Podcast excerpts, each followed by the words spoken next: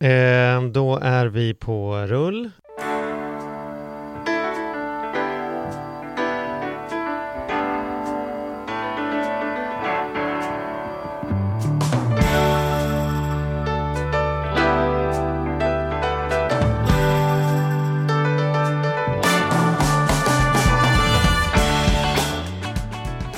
Och välkomna till Ekonomi på riktigt med Charles och Mattias. En podcast om ekonomi som vi gör tillsammans med Compriser. Eller hur Mattias? Ja, men det stämmer. Säg någonting om Compriser. Compriser är väldigt bra därför att eh, man kan få rätt mycket information redan på skärmen när man söker. Mm. Eh, och de går ju ut och letar likt en robot och liksom hittar informationer. Men det fiffiga är ju att det finns ju personer bakom som sen ringer upp och supportar om man anmäler sitt telefonnummer. Så är det någon trevlig person som ringer, eh, senast dagen efter har jag upplevt, för jag har nämligen testat dem bara Mm. här i dagarna. Mm.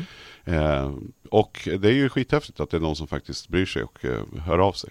Och, och deras, deras grej är att hjälpa till byta olika typer av ekonomiska tjänster. Precis, de är ju en jämförelsesajt Ja. som jämför alla möjliga sorters produkter. Mm. Gå in, vet jag, kolla på compriser.se. Lägg in i kalendern i mitt tips en Compriser-kvart i månaden. Du vet, det, det är, man gör dem där, man gör sina telefonavtal, man gör sina bankgrejer och sen så kollar man inte upp det igen. Och man bara kör igenom det där. Mm. En Se över alla era avtal och alla era försäkringar, vad det än må vara. Ja. Gå in och kolla. Ja, om du, om du lyckas gå igenom allihopa och inte spara pengar någonstans, då får du komma som gäst till studion. Härligt. Men du, eh, är det bra? Du, sprang ju, du har ju nyss sprungit, eh, sprungit lopp här. Ja, precis. var ju på några veckor sedan Ska- nu, ska jag- sig, ska- Men ska jag tänkte, berätta? det har vi glömt och, vi har glömt att prata Ska jag om det i berätta podden. bakgrunden ju, Ja. för våra kära lyssnare? Ja, Din det. son hade i sin entusiasm eh, eh, anmält sig till ett löplopp Mm. som han sen inte kunde springa och då satt jag hemma och käkade med dig och, och du sa så här, du, här ska du få någonting. Mm, Spring det här loppet åt min son. Precis. Så att det gjorde jag. Jag och, det, och hur kändes alltså, det? För du kunde ju säga, om, om det hade gått åt helvete så kunde ju du bara vara helt anonym, för ingen Ja. visste ju att det var du på pappret. Men eftersom det gick bra nu så, så får du heller inte den där credden. Liksom. Faktum var att jag var lite nervös när jag kom dit, för jag hade ju liksom ett armband där det stod att jag hette Hugo Andersson och var född, ja, just det. när var född Mattias? 01. 01. det är ganska, eh, ja, så Ja. jag tänkte så här, det kanske blir att jag får springa hem helt enkelt. Jag kanske inte får springa det här loppet. Men eh, det var ingen som tittade speciellt noga när det är flera tusen människor. Nej. Och det var jättekul. Och det som men- hände var att han var till sjuk med väldigt kort varsel. Ja. Annars så var det, Ja. hade han ju såklart velat springa. Ja, ja, han är ingen vi, tyckte kyckling, det var bättre att det var, vi tyckte det var bättre att det, användes, det som ändå... Och jag har nu noterat efter att ha sprungit mitt andra lopp att jag går tydligen igång på tävlingsmomentet. Jag springer fortare eh, på eh, lopp, trots att det är massa människor i vägen, än vad jag springer på träning. Jag sprang milen då, då på eh, 47,40. Ja, det är ju en applåd. är, är jättebra tycker jag själv. Är jag så förvånad. Det var inte min självbild för ett år sedan att jag någonsin eh, jag var glad. Om jag hade kommit under timmen på milen så skulle jag tyckt det varit episkt. Mm. Och nu, nu eh, tränar jag på under, under fem minuter eh, alltid. På, ja, Hatten av. Tack Kul! mycket. Ja, men det, var, det var roligt faktiskt. Det var superkul. Ja, Bra tack jobbat. för den lilla presenten. Det var Men du, roligt. på tal om, Mm. vi pratade lite grann om robotar här. Vi har ju fått en del frågor och vi har suttit och diskuterat ämnen själva, du och jag. Mm. Och sen så måste vi ju erkänna att vi är ju inte någon, några, vi är inte, några, vi är inte särskilt haj på fondrobotar. Nej, men vi har fått många fondrobotar-frågor Ja. och då tänker man så här, ska vi ta in vdn för det fondrobotbolaget eller ska vi ta in vdn för det fondrom... Men tänkte så här, vi bättre vi hittar någon som kan prata om detta lite nyktert och sansat. Ja. Man ska inte fråga sin knarklangare om, om det är lämpligt att ta rökheroin eller inte. Man behöver hitta någon som jobbar på sjukvårdsupplysningen som kan säga om detta är bra eller dåliga ja, men grejer. precis. Och vem ska man ringa då? Det finns ju inte så många att välja på. Nej, ropa in honom du. Ja, ekonomioraklet från, inte från Laholm, för det är ju tennisoraklet men han är i vilket fall från, han är i vilket fall från Skåne. Ja. Välkommen Jan Bolmesson!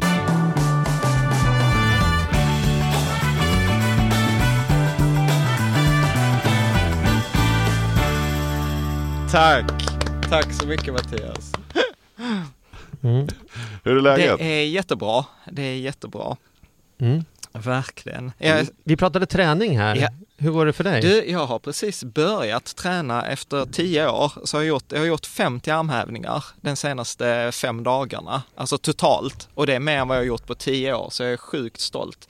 Det, det är fortfarande så här knäna i marken ibland, men jättekul. Ja, Snyggt. Mm. Vad är det som har, va, varför har du plötsligt börjat? Hela världen är full med människor som tänker att de ska veta. Jag frågar åt en kompis som fyller 50 ganska snart här. Alltså, nej men alltså Eh, det, Nej, jag skojar. Ja, Jag skojar. ja. Nej men detta är, alltså för att göra en väldigt lång historia kort, så är det så att jag har alltid haft så här, lite, eh, intresse för liksom lite kampsport, men jag har aldrig tränat.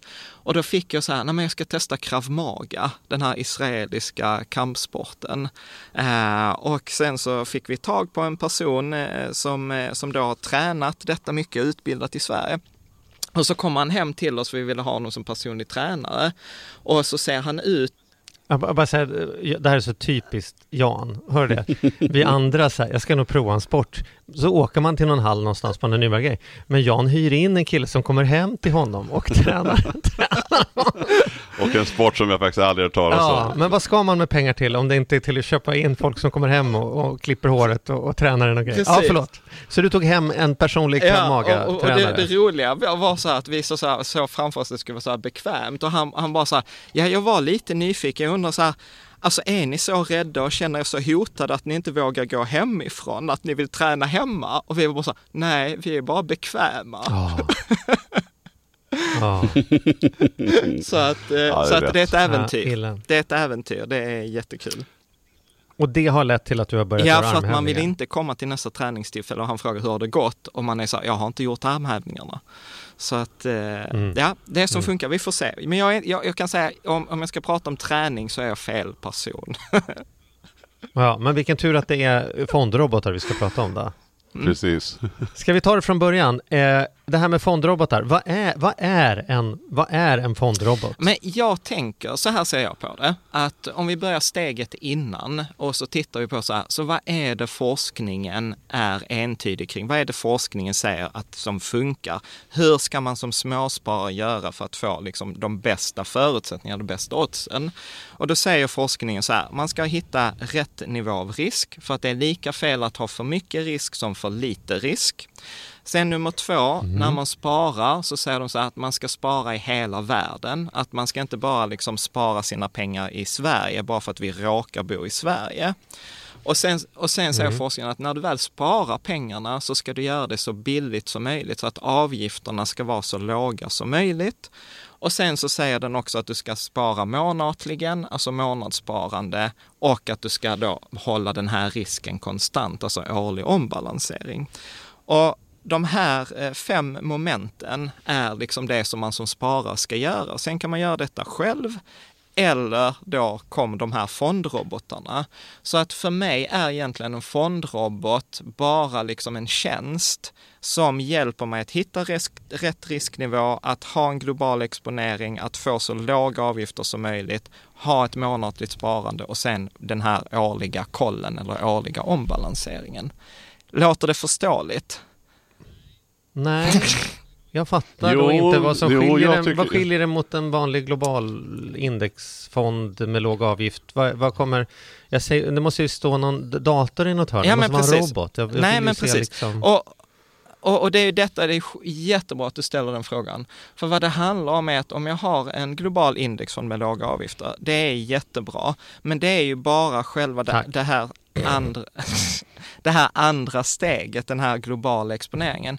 Men den här fonden du har valt, då ska du hitta den globalfonden med den lägsta avgiften. Du ska själv sätta upp ett månadssparande i den. Du ska själv kombinera ihop den här globala indexfonden med ett annan, till exempel en räntefond.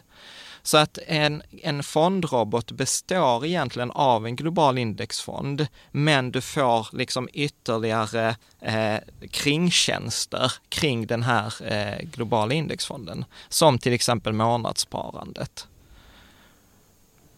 Du ser, Så, så, så hur, hur, om man tar det här nu då, bara så att man Mm. ska förstå då. Så att om man nu är en småsparare och känner att man inte har så mycket koll, alltså som gemene man Mm. egentligen.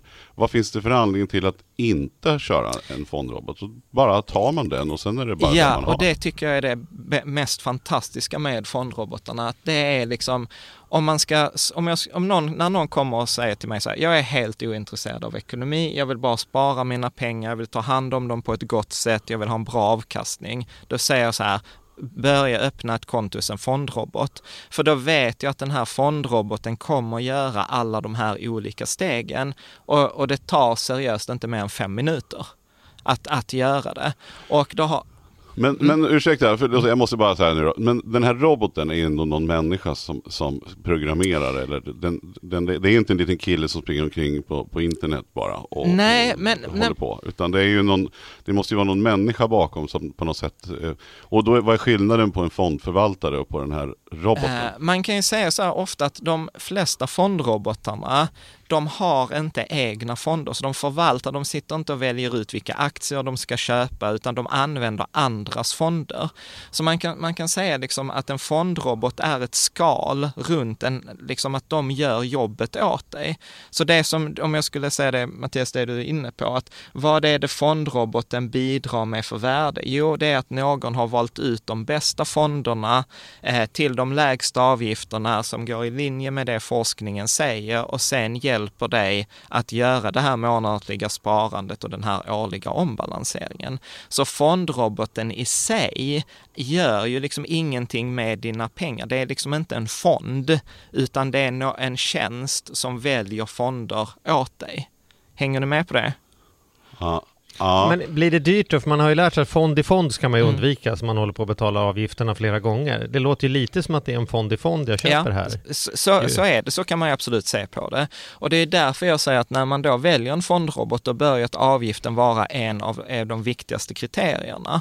Och tittar vi på de Mm. fondrobotarna som är riktigt bra, eller den fondroboten som till och med är bäst, ja då har ju de eh, kunnat gå till de här fonderna som de lägger pengarna i, säga så här, titta här, vi kommer att placera 3 miljarder kronor, vi vill ha rabatt på er avgift. De går till bankerna och säger så här, okej, vi kommer att växla flera hundra miljoner kronor i månaden, vi vill ha noll växlingsavgift.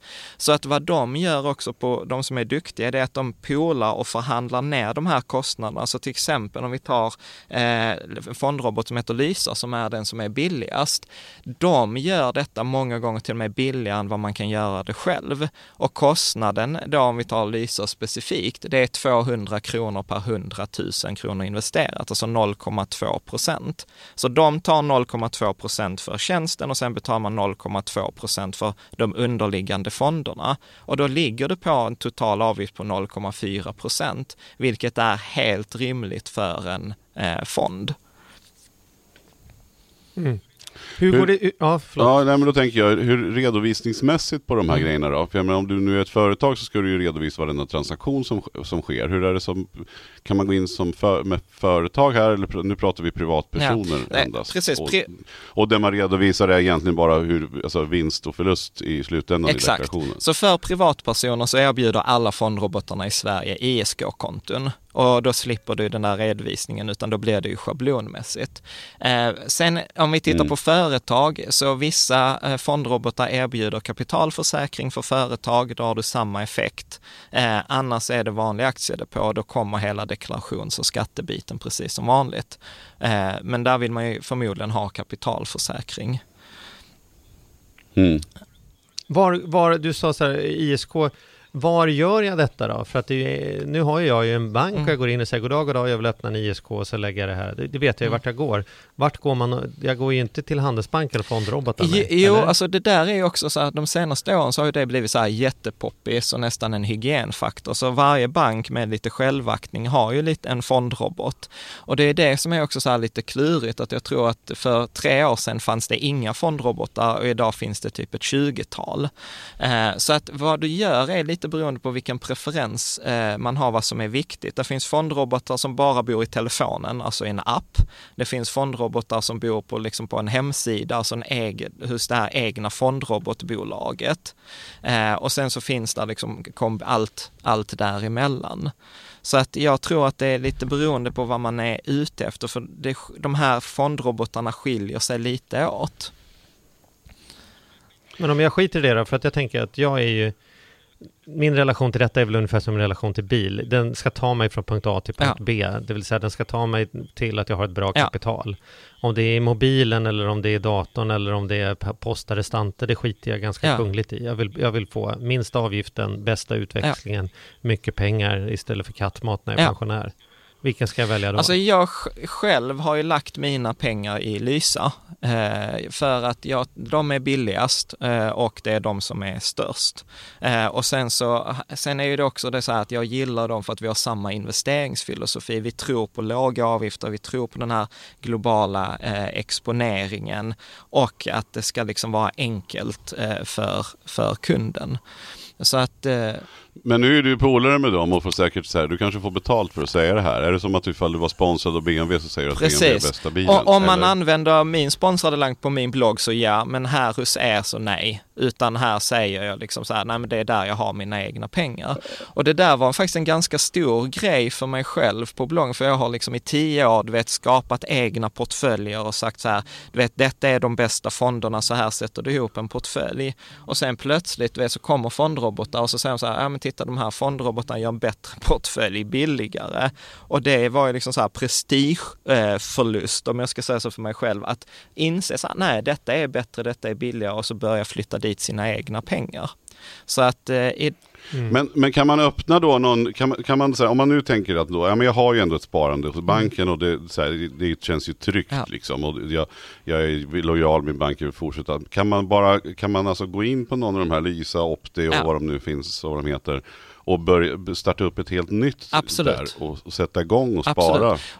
Eh. Absolut, och eftersom det inte kostar någonting eh, att, att liksom bli kund, utan man betalar ju på en avgift på sitt kapital, så tycker jag att man ska göra som, om man har en intresserad, att shoppa runt och testa. Eh, och här skulle jag ju liksom säga att det finns två grupper av fondrobotar. Det finns ju den här till exempel Lysa, Opti, Fundler eh, etc. som är, egentligen har samma sån här filosofi som handlar just där global exponering, låga avgifter, rätt risknivå, ombalansering etc.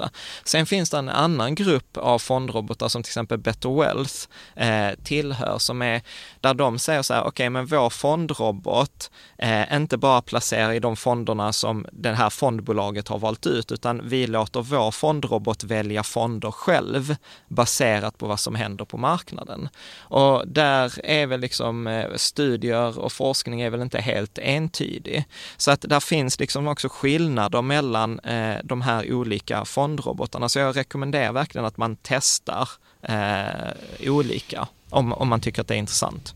Vill man göra Hur är det med säkerheten då? Hur, hur orolig ska man vara med fondrobot jämfört med om jag sätter pengarna på en vanlig Alltså, fond? i- liksom, vad händer om Lysa går i konkurs? Eller liksom Ja, jag, jag, skulle, jag skulle ta den frågan från två håll. Eh, Det första skulle jag säga så här att jag, jag vågar gå ut här på en stretch och säga att 90 procent av alla som kommer välja en fondrobot kommer få ett bättre sparande än vad de kommer sätta upp själva. Jag har gjort detta i 20 år och jag får kämpa för att göra ett eget sparande som är bättre än en fondrobot. Inte specifikt Lysa, men fondrobot eftersom fondrobotarna har liksom möjligheter att göra saker. De kommer åt fonder som vi privatpersoner inte kommer åt och de kommer åt dem billigare. Så att det, är, det är det första, så därför brukar jag säga att, att rekommendera en fondrobot framför att göra det själv, alltså alla dagar i veckan. Eh, den Mm. andra frågan som eh, liksom hur säker kan jag känna mig? Där får man ju liksom naturligtvis titta på de här hygienfaktorerna. Eh, är, är bolaget godkänt av Finansinspektionen? Har de rätt tillstånd? Separerar de mina pengar från sin egen ekonomi?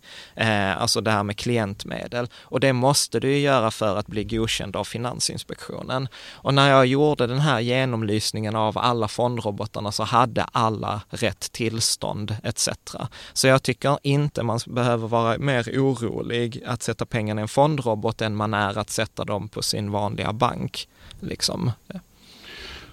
Men, men om de som driver den här, den, här, den här fondroboten känner att fy fan, nu går det bra här. Liksom. Pengarna rullar in och sen beställer de lite sköna personalresor och flyger helikopter och, och eh, plötsligt så, ja men förstår du vad jag menar? Alltså de använder pengar som som de inte borde. Finns det ingen sån risk? Jo, men alltså det- det- det- Är, det, är, det så här, är man godkänd via Finansinspektionen så har man vissa säkerhetslager? Eller ja, men så, så är det naturligtvis. Alltså det går ju inte att skydda mot kriminellt beteende, alltså såklart. Eh, så därför brukar jag ju också till exempel försöka kolla vilka är ägarna, vilka står bakom det, hur mycket kapital har de? Alltså, va, finns där liksom någonting, ba, en substans eh, bakom? Och nu vill jag liksom inte sitta här och vara så här, göra reklam reklam för, för Lysa, men eh, om vi tar då Lysa som exempel som jag kan bäst, ja men där är till exempel Claes Hemberg från Avanza, han är aktieägare, Anders Borg, före detta finansministern, eh, Christer Gardell som är så här känd eh, finansprofil i Sverige.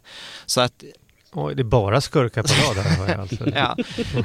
Så att jag menar att där finns, man får ju titta på sådana såna risker också, men naturligtvis eh, bör man lägga alla, e, alla äggen i samma korg? Nej, det bör man ju inte. Eh, men jag tycker, jag tycker inte man behöver vara rädd eh, rädd för det. Man behöver inte vara rädd för att pengarna försvinner. Där med Boske kan man väl årligen kolla att det, att det faktiskt har gett den, den avkastning man, man hoppas. Ja, precis. Och där behöver man ju skilja på liksom så här, vad är det jag placerar pengarna i och sen det som du säger kriminellt beteende.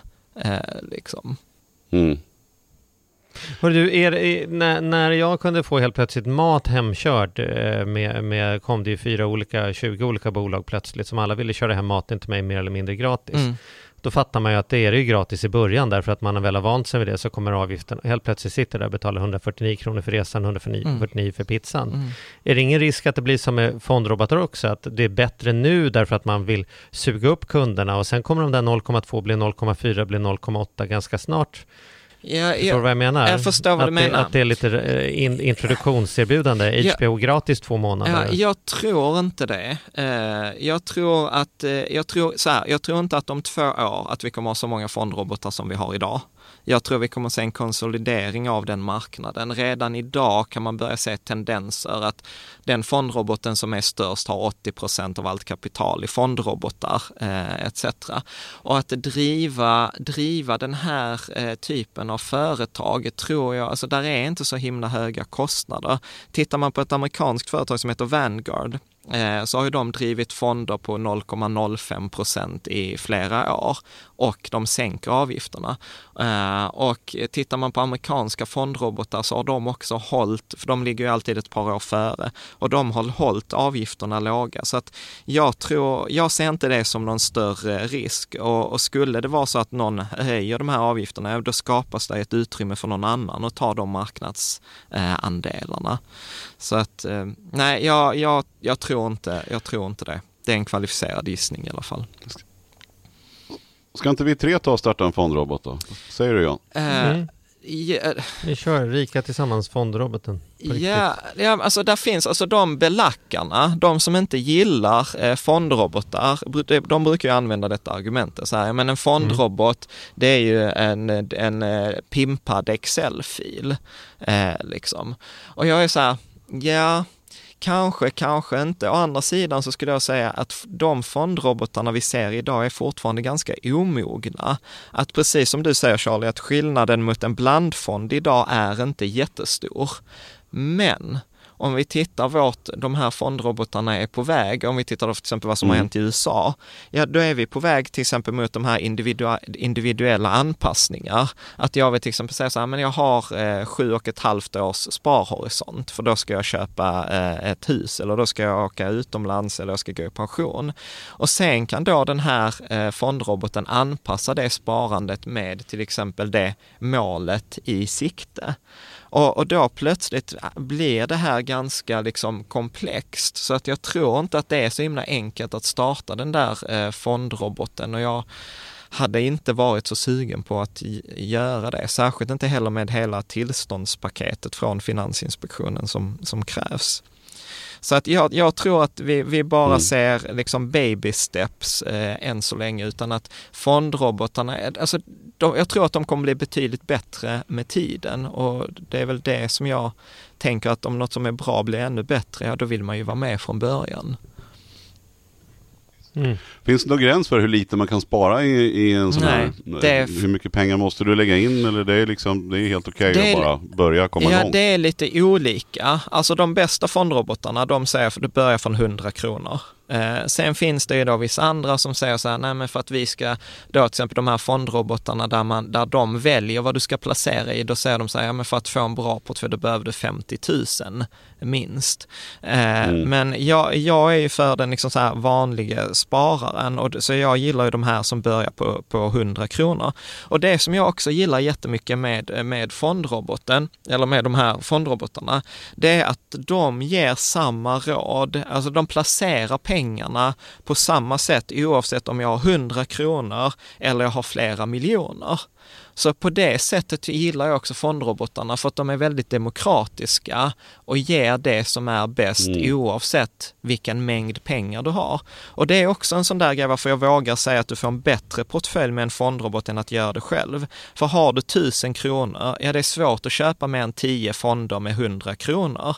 Men om jag sätter hundra kronor mm. i en fondrobot, ja men då kan jag få 2000 fonder för den där hundralappen. För jag, mina, min hundralapp polas ju med era hundralappar. Och på det sättet så får man den här liksom skalfördelen. Mm.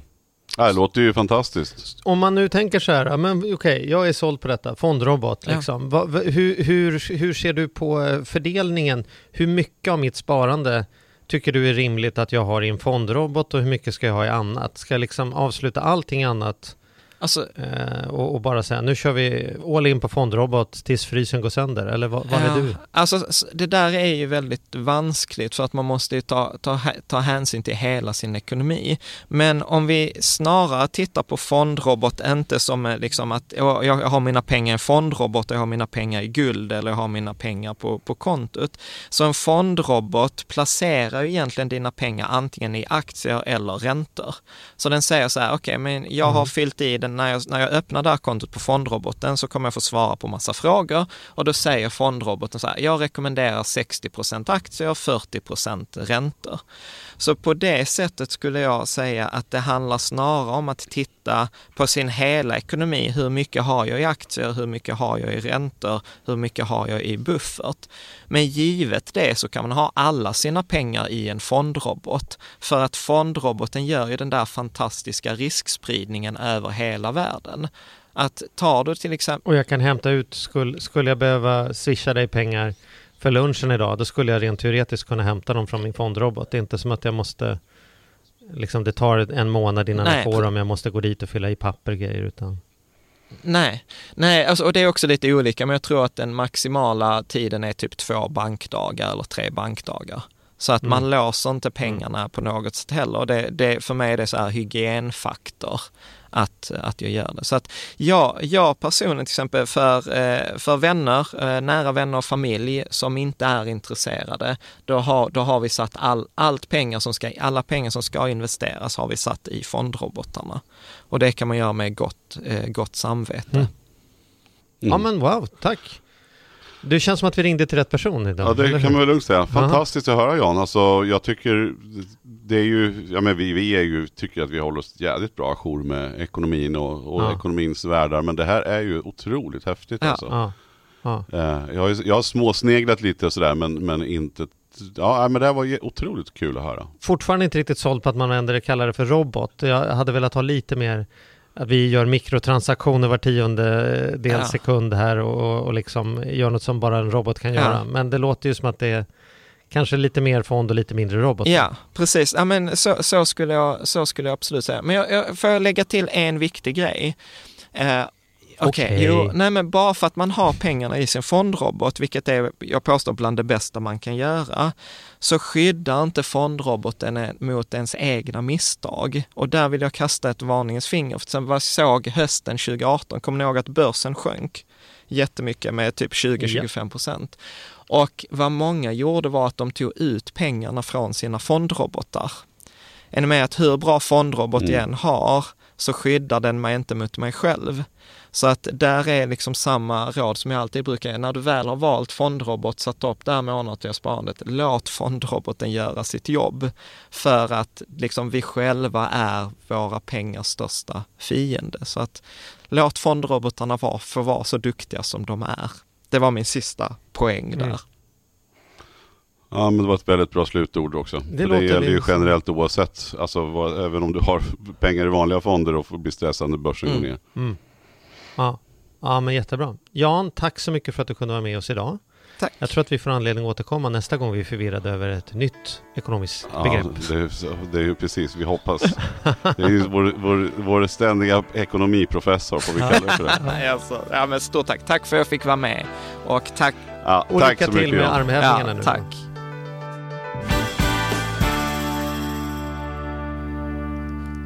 Veckans snabba med Compricer. Yes. Vad har, du på, vad har du på gång den här veckan Kristina? Jo, jag såg en, en eh, undersökning som sa att tre av tio som väljer fonder struntar i vad det är för fondavgift. Och då tänkte jag det måste vi prata om. Ja. Tre, okej. Ja, Och det är ändå sju som, som tänker på det. Men jag skulle tro att det är många som ändå tänker så här, ah, den är lite hög men den är ganska låg ändå så det spelar inte så stor roll. Tänker man att den är ändå lite hög så att, men då, då minsann kommer den nog generera bra mycket mer. Så tänker man också. Och det, Eller så tänker man bara inte alls, utan man bara, jag tog en, eller visste inte ens att det fanns något som hette avgift. Ja, jag tror de flesta tänker så.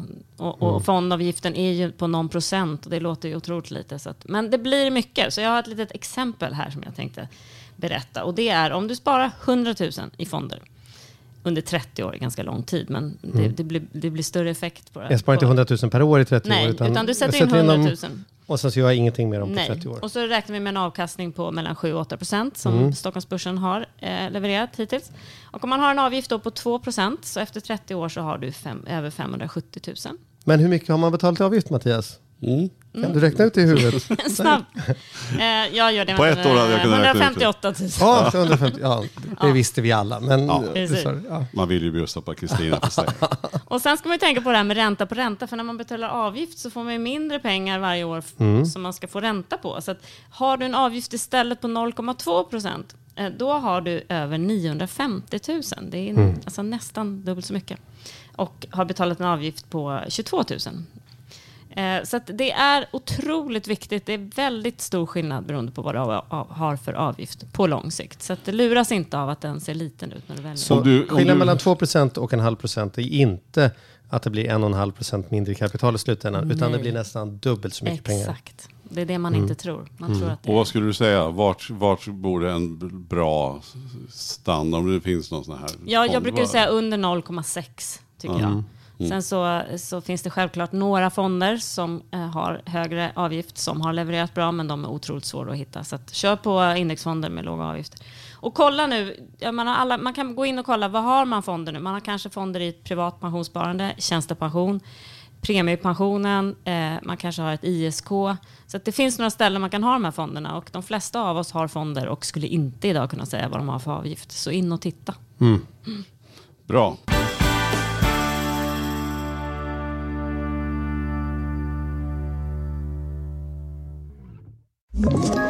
Ett poddtips från Podplay.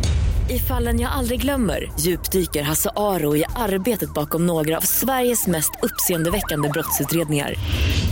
Går vi in med hemlig telefonavlyssning och, och då upplever vi att vi får en total förändring av hans beteende. Vad är det som händer nu? Vem är det som läcker? Och så säger han att jag är kriminell, jag har varit kriminell i hela mitt liv men att mörda ett barn, där går min gräns.